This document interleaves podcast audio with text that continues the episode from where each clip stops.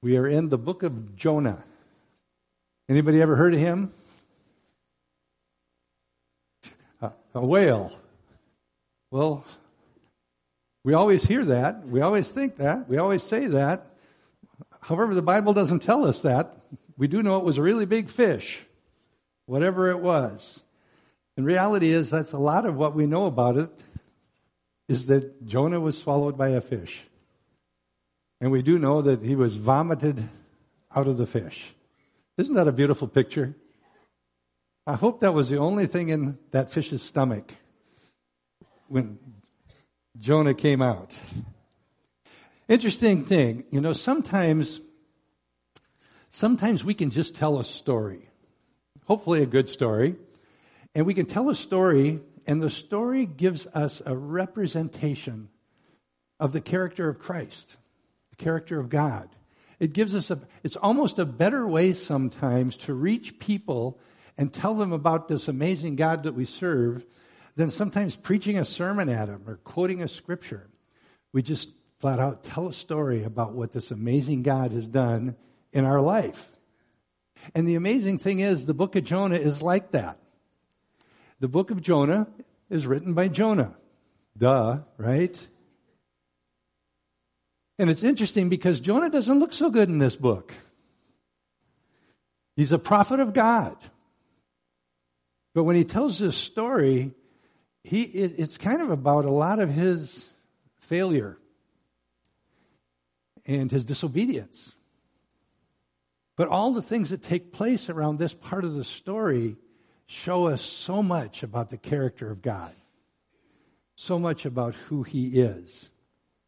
You know, so instead of, like most prophets that we read about, sharing a vision from God or speaking as the real oracles of God, God gives them words and they speak them forth, Jonah tells a story. And it's an amazing, amazing story. And we're going to look at that story, and I'm going to try to tell it as a story. And then we're going to see, how does this story really apply to us? What can we learn from this story? There's so much more. I mean, reality is there's some great representation about that being in the, the belly of the fish for three days, Jesus dying and being in the tomb for three days. There's a lot of those things. But in the big picture of this story, being swallowed by a fish isn't the main point. The main point goes so much beyond that. So when I look at this story, I look at it as kind of five separate chapters. First chapter would be simply this, the call of God. Now, Jonah, if we go back, and I believe it was in Second Kings, he was talked about and made reference to. So Jonah's been a prophet. He's been prophesying and serving the Lord for quite some time. So this wasn't like God just took a, took a guy like Amos out of the field and said, hey, I want you to go do this. This was a prophet of God. And his, it says he's, we don't learn much about him. In the first two chap, verses of the, of chapter one, we hear that he's the son of Amittai. Doesn't mean much to most of us. And we learn from Second Kings that he was born or from a small town or small village called Gath-Hefer. And Gath-Hefer is actually just a small town in Galilee, just a little bit north of Nazareth, the hometown of Jesus. And so he's very rural, and he is this prophet. And then we read in verse two, the call. The call of God. It's pretty simple. The Lord, it says, the Lord gives Jonah this message. Get up, arise, go to Nineveh, the great city, Nineveh, the great city, and cry against it, for their wickedness has come up before me. That's all we get to read right here about his call. Now Nineveh, and you got to, this helps us to understand, I think, the mind of Jonah in this process. Nineveh is referred to as the great city, and it was the capital of the Assyrian Empire. And the Assyrian Empire was the powerful empire of the time, of the day. They were a very idolatrous nation. Idolatry was rampant. They were a nation that conquered, and they were known for being so filled with pride and a ruthless nation. They had as their goal world conquest. That's what they wanted to do. And obviously, they were an extreme threat to Israel. Jonah wanted nothing to do with them except for God to send fire on them and destroy the city. That's what Jonah wanted. Because Jonah knew, in his mind, that's exactly what this evil nation deserved. So this is the call of God that came to Jonah. And as a prophet of God, he would have been used to hearing the Lord's voice, probably had been known to be pretty obedient. So what did Jonah do when he gets this call of God? He goes in the opposite direction of Nineveh to hide from the presence of the Lord. I have a map. I hope you can see it a little bit. Over here, A is Gath-Hefer. This is where he was from. You see where Nineveh is, north and east, about five hundred miles. That's where the Lord wanted him to go, to the, the capital city of the Assyrian Empire. So what does he do instead? It says he heads down to the, the village or the coastal, the port city of Joppa. He goes down to Joppa, and if you can just picture in your mind, and this is not in the scripture, so this is in the Gospel of Mike, but you know, I got to buy a ticket. I got to get out of here. I got to go a long ways in the opposite direction because I'm going to go hide from the presence of the Lord. Let's see. I could go just over there to Egypt. Uh-uh, that's not far enough. I got enough money to buy a ticket for further than that. Maybe I'll go to northern Africa. No, maybe I need to go further. So he, what's he do? He decides he's going to buy a ticket, get on a ship, and go to Tarshish. About at the end of the world at that time, on the southern part of Spain. Approximately twenty-five hundred miles in the wrong direction to hide from the presence of the Lord. Well, we know the story. That doesn't go so well with him. And it, think about this. As a prophet of God, one of the things the Hebrews would have studied a lot was the book of Psalms. And David wrote very clearly, and he would have known this in Psalms one thirty-nine, starting in verse seven. I can never escape from your spirit, God. I can never get away from your presence. If I go up to heaven, there you are. If I go down to the grave, you're there. If I ride in the wings of the morning, if I dwell by the farthest ocean, even your hand will guide me and your strength will support me.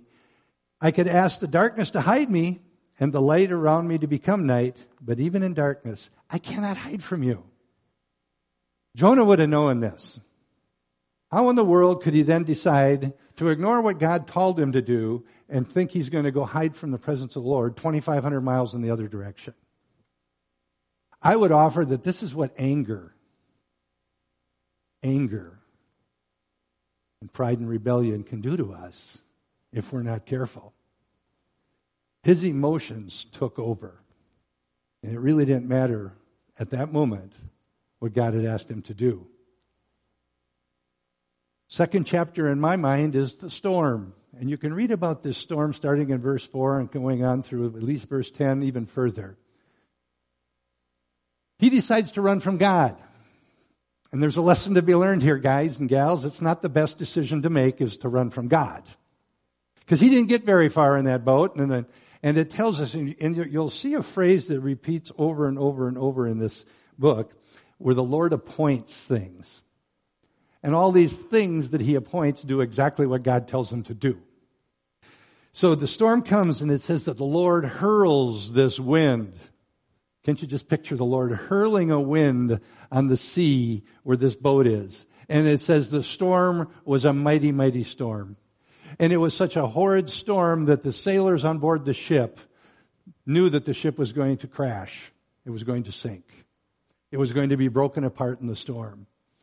And it says that they all were so scared that they were all praying to their gods, little g. They all worshiped something. They all had an idol of some sort. And they're all praying to their gods. And it tells us the storm is so violent, they're actually taking their valuable cargo and throwing it overboard. trying to lighten the load so they could row the ship, row the ship to shore. They were terrified, knew that they were going to die. So what do they do? Well, they're praying to their gods.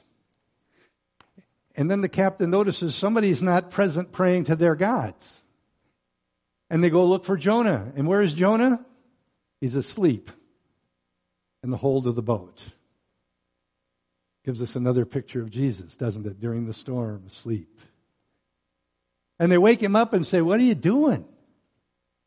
Can't you realize that there is a storm? We're all in danger. We all need to be praying to our gods.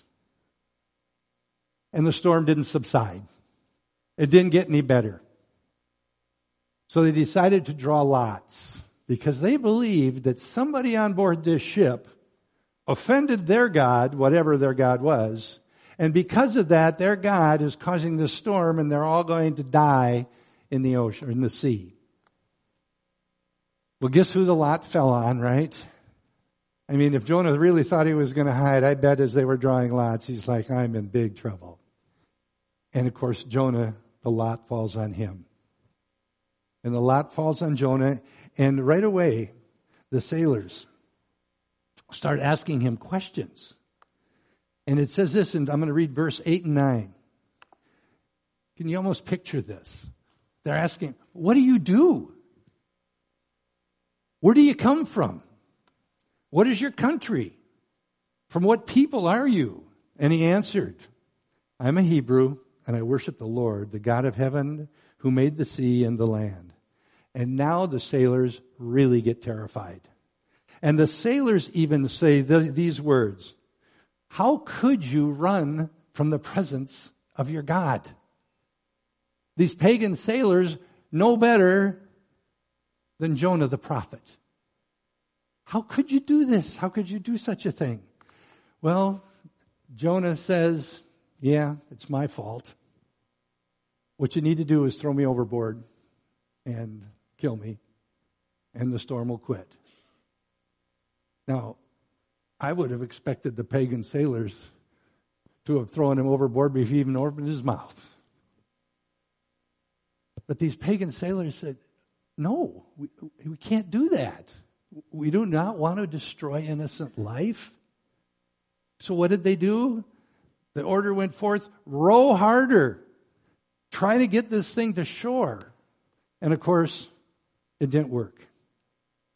So they prayed. Now it says they prayed to the Lord, not to their gods. Now they prayed to the Lord, the God of the Hebrews.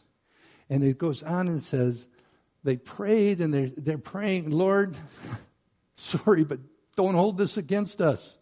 We don't want to shed this innocent blood. We don't want to throw this man overboard. We don't want to do that, but we're going to. And they throw him overboard. And the sea calms, the storm calms. And then it says this in verse sixteen and gives us another picture of the God we serve from this story of Jonah. It says, at this, the men greatly feared the Lord. They offered a sacrifice to the Lord, and they made vows to him. Basically, what we have here is a revival on a sinking ship. These pagan soldiers, or sailors, all of a sudden, fear God. He had done this amazing miracle. They threw him over, and the storm stopped. And he became their God instead of all their little gods.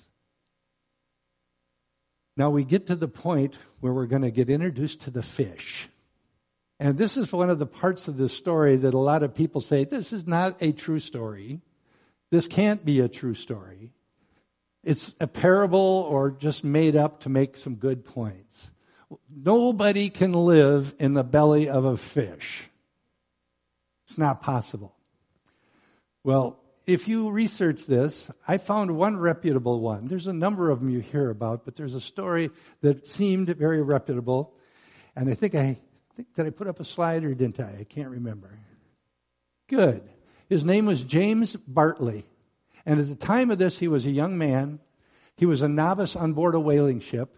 And you got to go back in time to remember what a whaling ship looked like. They didn't look like our ships, right? So they went out with a bigger ship, a bigger boat, and then they'd send out two-man crews and little boats that we would almost call a rowboat. And one of them would be the harpooner and one would be the spotter. And they would hope that the whale would come up, or the fish, the whale, would come up close enough to the surface so the harpooner could throw the harpoon in the whale.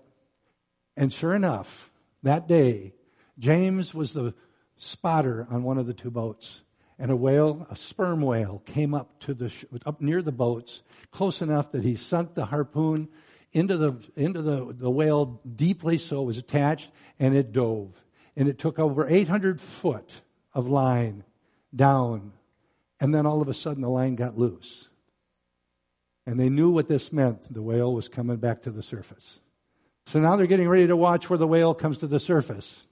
Well, it comes a little bit too close. It comes up right under the boats. The boats are tipped, the waves, the whale is thrashing, water's going everywhere. Two of the men are rescued from the other boat, and James and the other man in his boat, they can't find.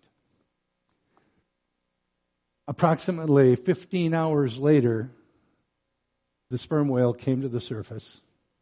It, had, it was dead. They went and got the whale.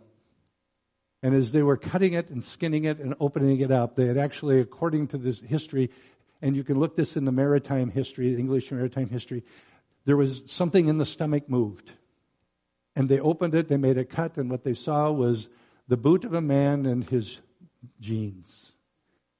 And when they opened it further, here was James Bartley hunched over in a little fetal position in the whale, and he was alive. All his body hair from the head to the toes of his, soles of his feet was gone. His skin was bleached white, like there was no blood left in him, and he was blind. And he lived approximately eighteen years after this event. I just tell you that story because I thought it was interesting. But the reality is, it doesn't matter whether a man, we think a man could live in a whale or not, or fish or not. Jesus, God, could do anything he wants to do. If he spoke the earth into being and the whole universe into being, he could create a fish to give this guy an Uber. So he could do this if he wanted to do this. And that's what took place.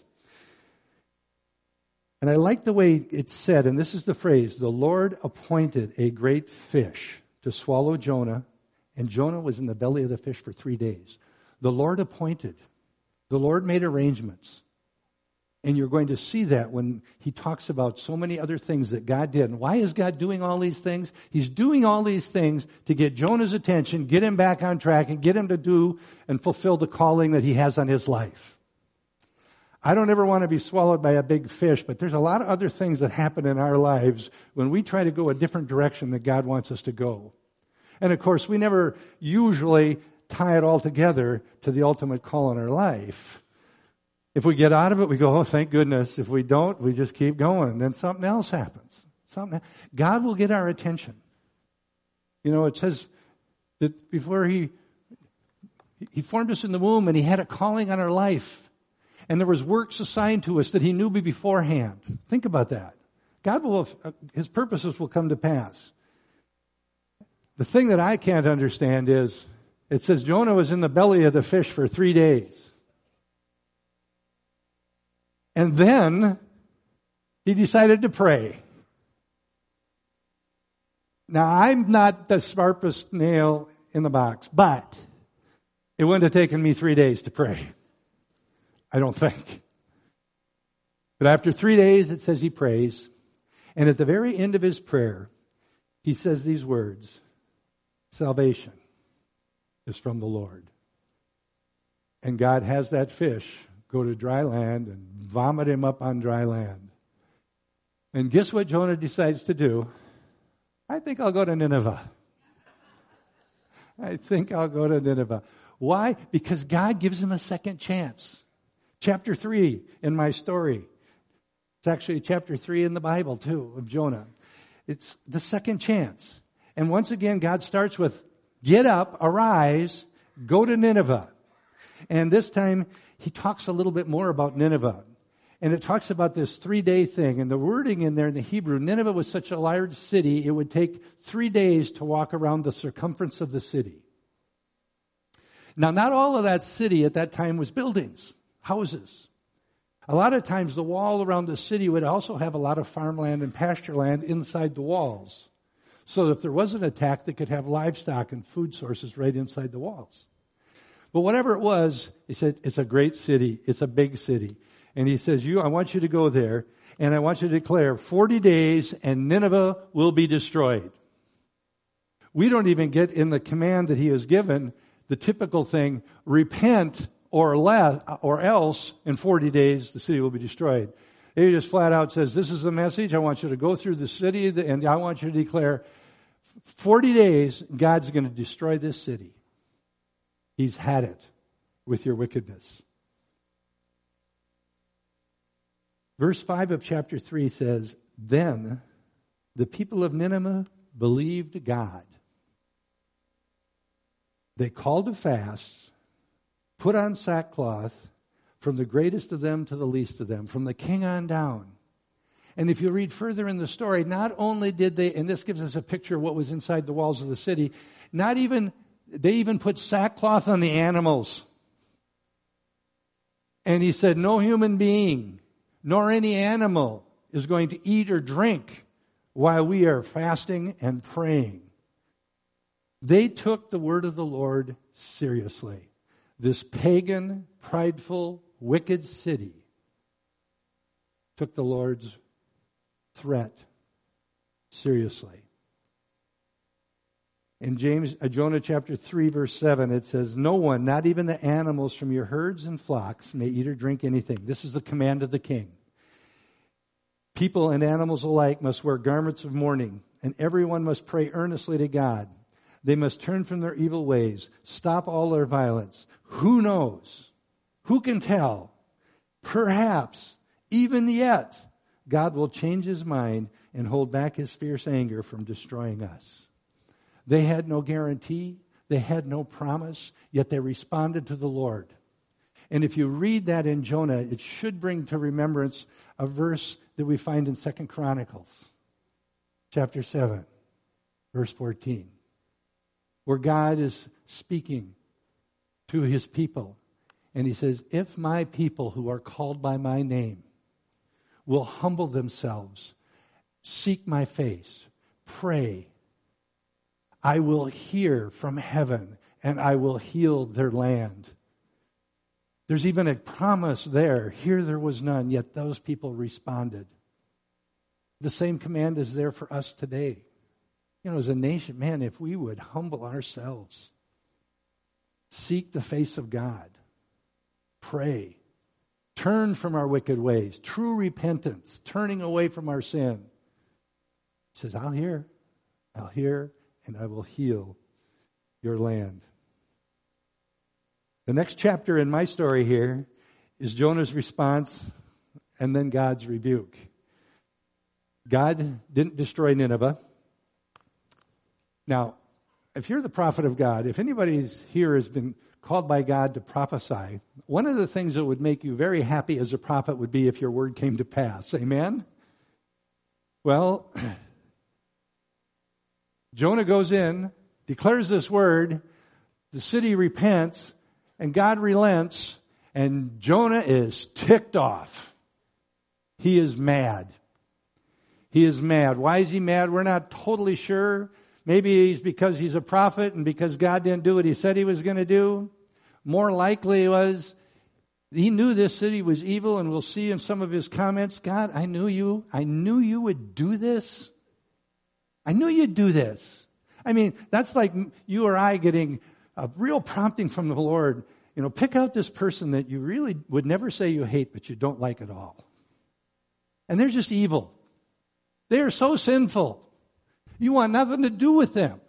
And God says, hey, I want you to go share the good news of the gospel with them. No way. Not doing it. They don't deserve it. They deserve to go to hell. That's what they deserve. That's what I'm going to... No, I'm not going there. So you get the... The guy says, no, just go tell them. You're going to destroy them. Okay, I can do that. You go tell them that, and the fall to their knees, fall on their face. They repent. They confess every sin they can think of.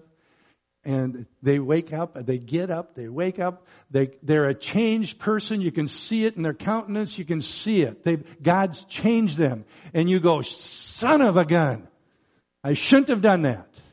I knew he'd do that. Because he's a kind, compassionate, loving God. And Jonah actually says all of this to the Lord. I knew it. Matter of fact, I don't have it in my notes, but I'm going to turn to it quick. Verse two of chapter four. Lord, I knew, this is why I went to Tarshish, or tried to. I knew that you are a gracious, compassionate God, slow to anger, abundant in loving kindness, and one who relents concerning calamity or judgment. I knew it. And I don't, I didn't want them to get that part of you. I wanted them to get the fire and brimstone. But it didn't happen that way. But he's saying that's why I didn't obey. And he's so mad. And, I, and in the Hebrew, one of the things you'll hear when you look at the lexicons, in the Hebrew, it is a very, very, very strong anger. I mean, he is ticked off. Matter of fact, he's so mad, he goes on and says, take my life from me, God. Kill me. It's better than being alive. Now that's what you call angry. And the Lord just confronts his anger and says, oh, really? Do you have a reason to be angry? Do you have a good reason to be so angry? And Jonah at this time is smart enough to keep his mouth shut and doesn't answer. So what does he do instead? He goes and pouts. We just go pout.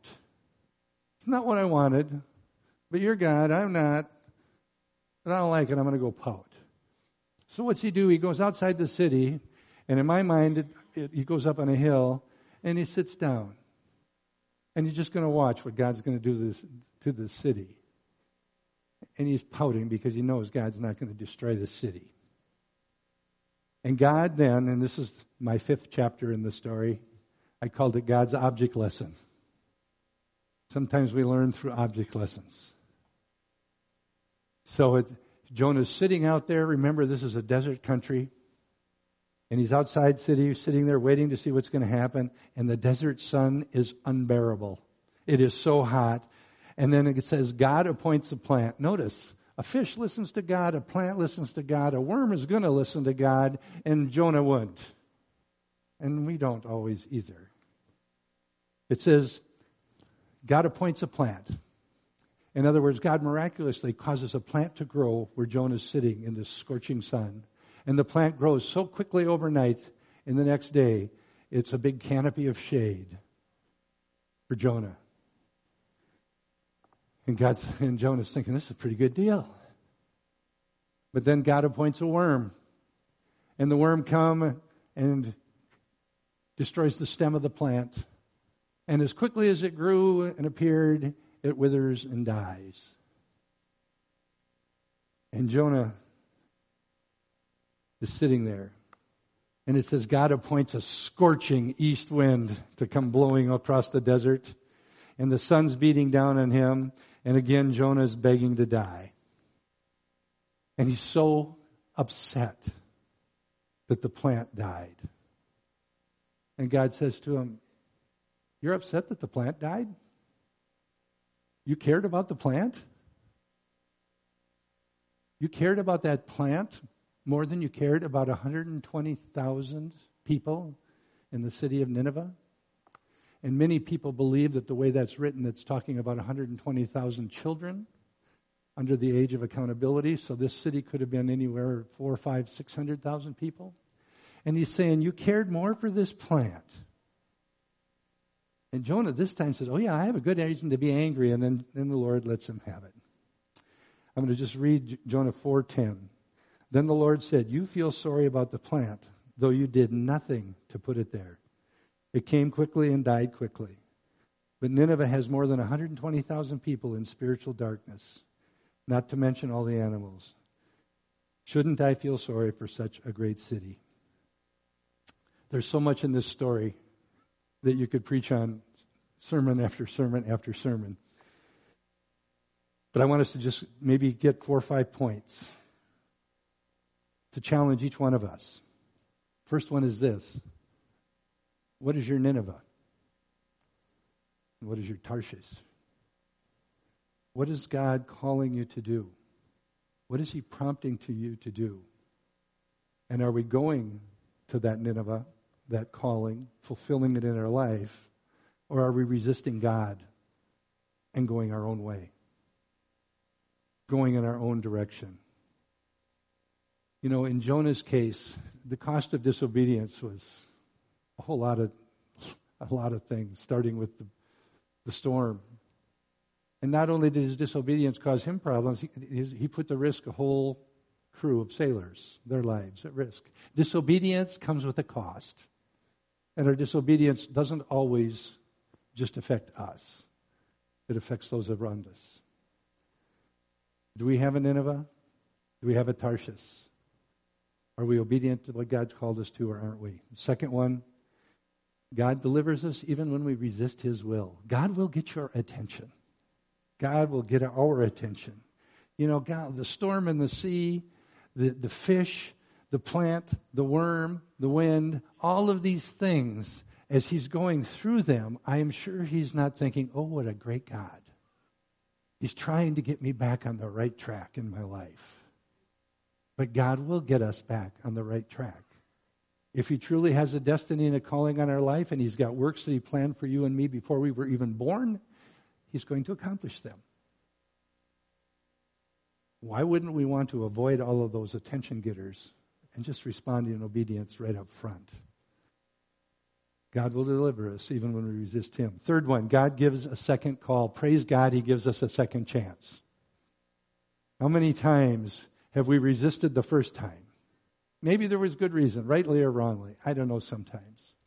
Uh, maybe some of you know this, maybe some of you don't. Uh, about twenty-eight years ago, the elders asked if Cindy and I would pray about becoming me becoming the pastor of the church. The ones that were leaders at that time can probably remember this. It took Cindy and I a whole two weeks to come back with a resounding, no thank you. Now, I personally still believe it was not God's timing, but at the time, we knew there was a call in our life, and I think the elders did at that time, or they probably wouldn't have asked us to consider it. And two years later, God gave us a second chance. And this time we were obedient to that call.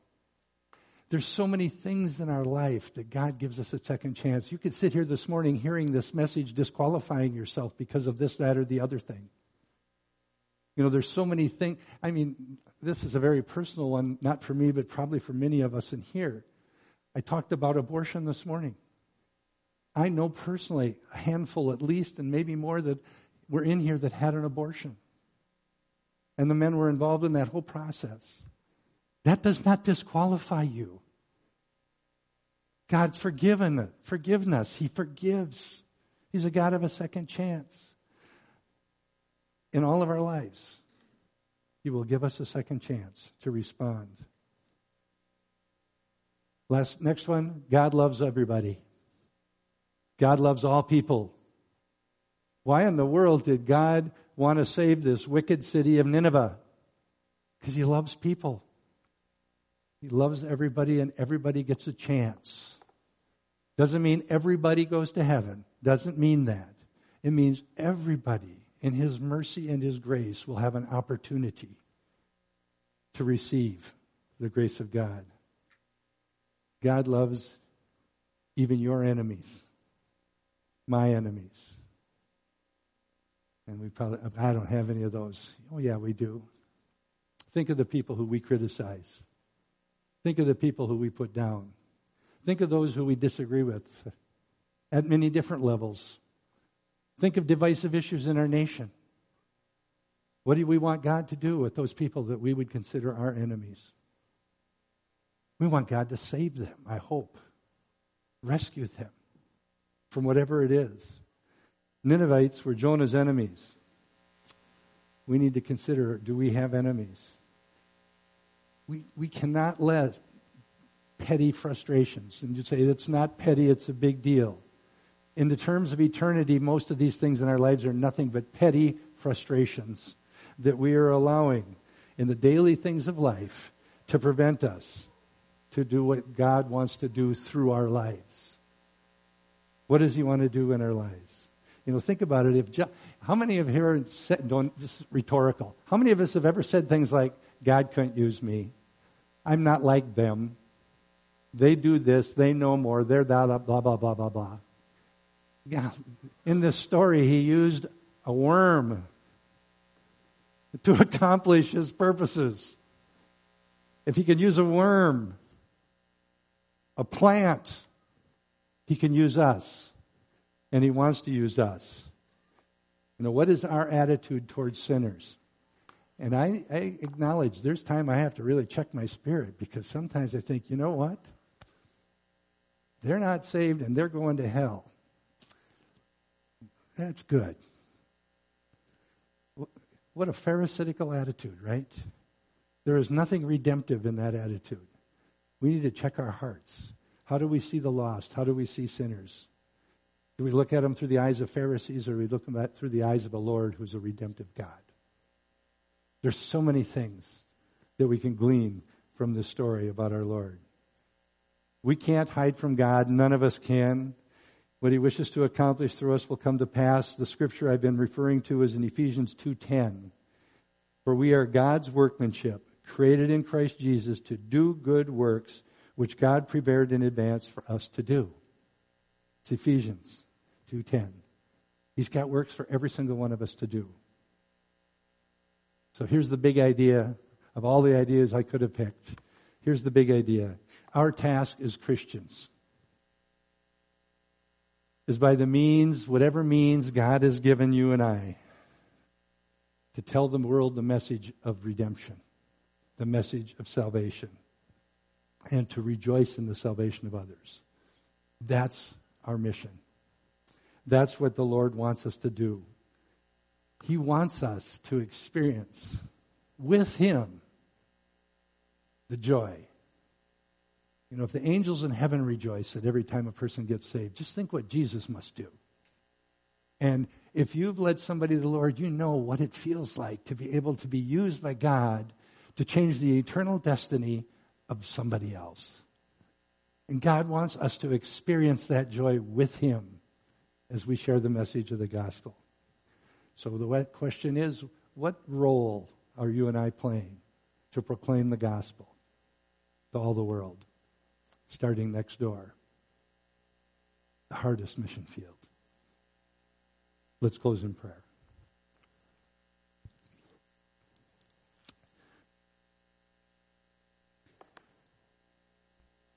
Lord, we, we're all a little bit like Jonah in some ways. We all make mistakes. We all let our emotions get in the way. Usually it's fear that prevent us from accomplishing your purposes and your will. God, we thank you for all of the unsaved people that surround us, that we may be part of what you want to do into redeeming the lost. God, I pray that we would see these opportunities as divine appointments, that we would see all people through your eyes, that they are created in your image. Father, we pray that we would not get thrown off track by things going on around us, that we would not get so entangled of the arguments of the world that we lose focus on why we're here. Lord, we pray that we would be active participants in advancing your kingdom for your glory. I pray that this day, this week, and every day, that the kingdom of God would be advancing and we would get to be a part of that. And Lord, as we go into this holiday week, I pray, God, for your protection over all of us, over this community of Ballatin, as there will be so many people coming to this little town. We pray, God, for safety, protection. And we pray for opportunities to be a light that shines in the midst of the world's darkness. We ask all this in Jesus' name. Amen.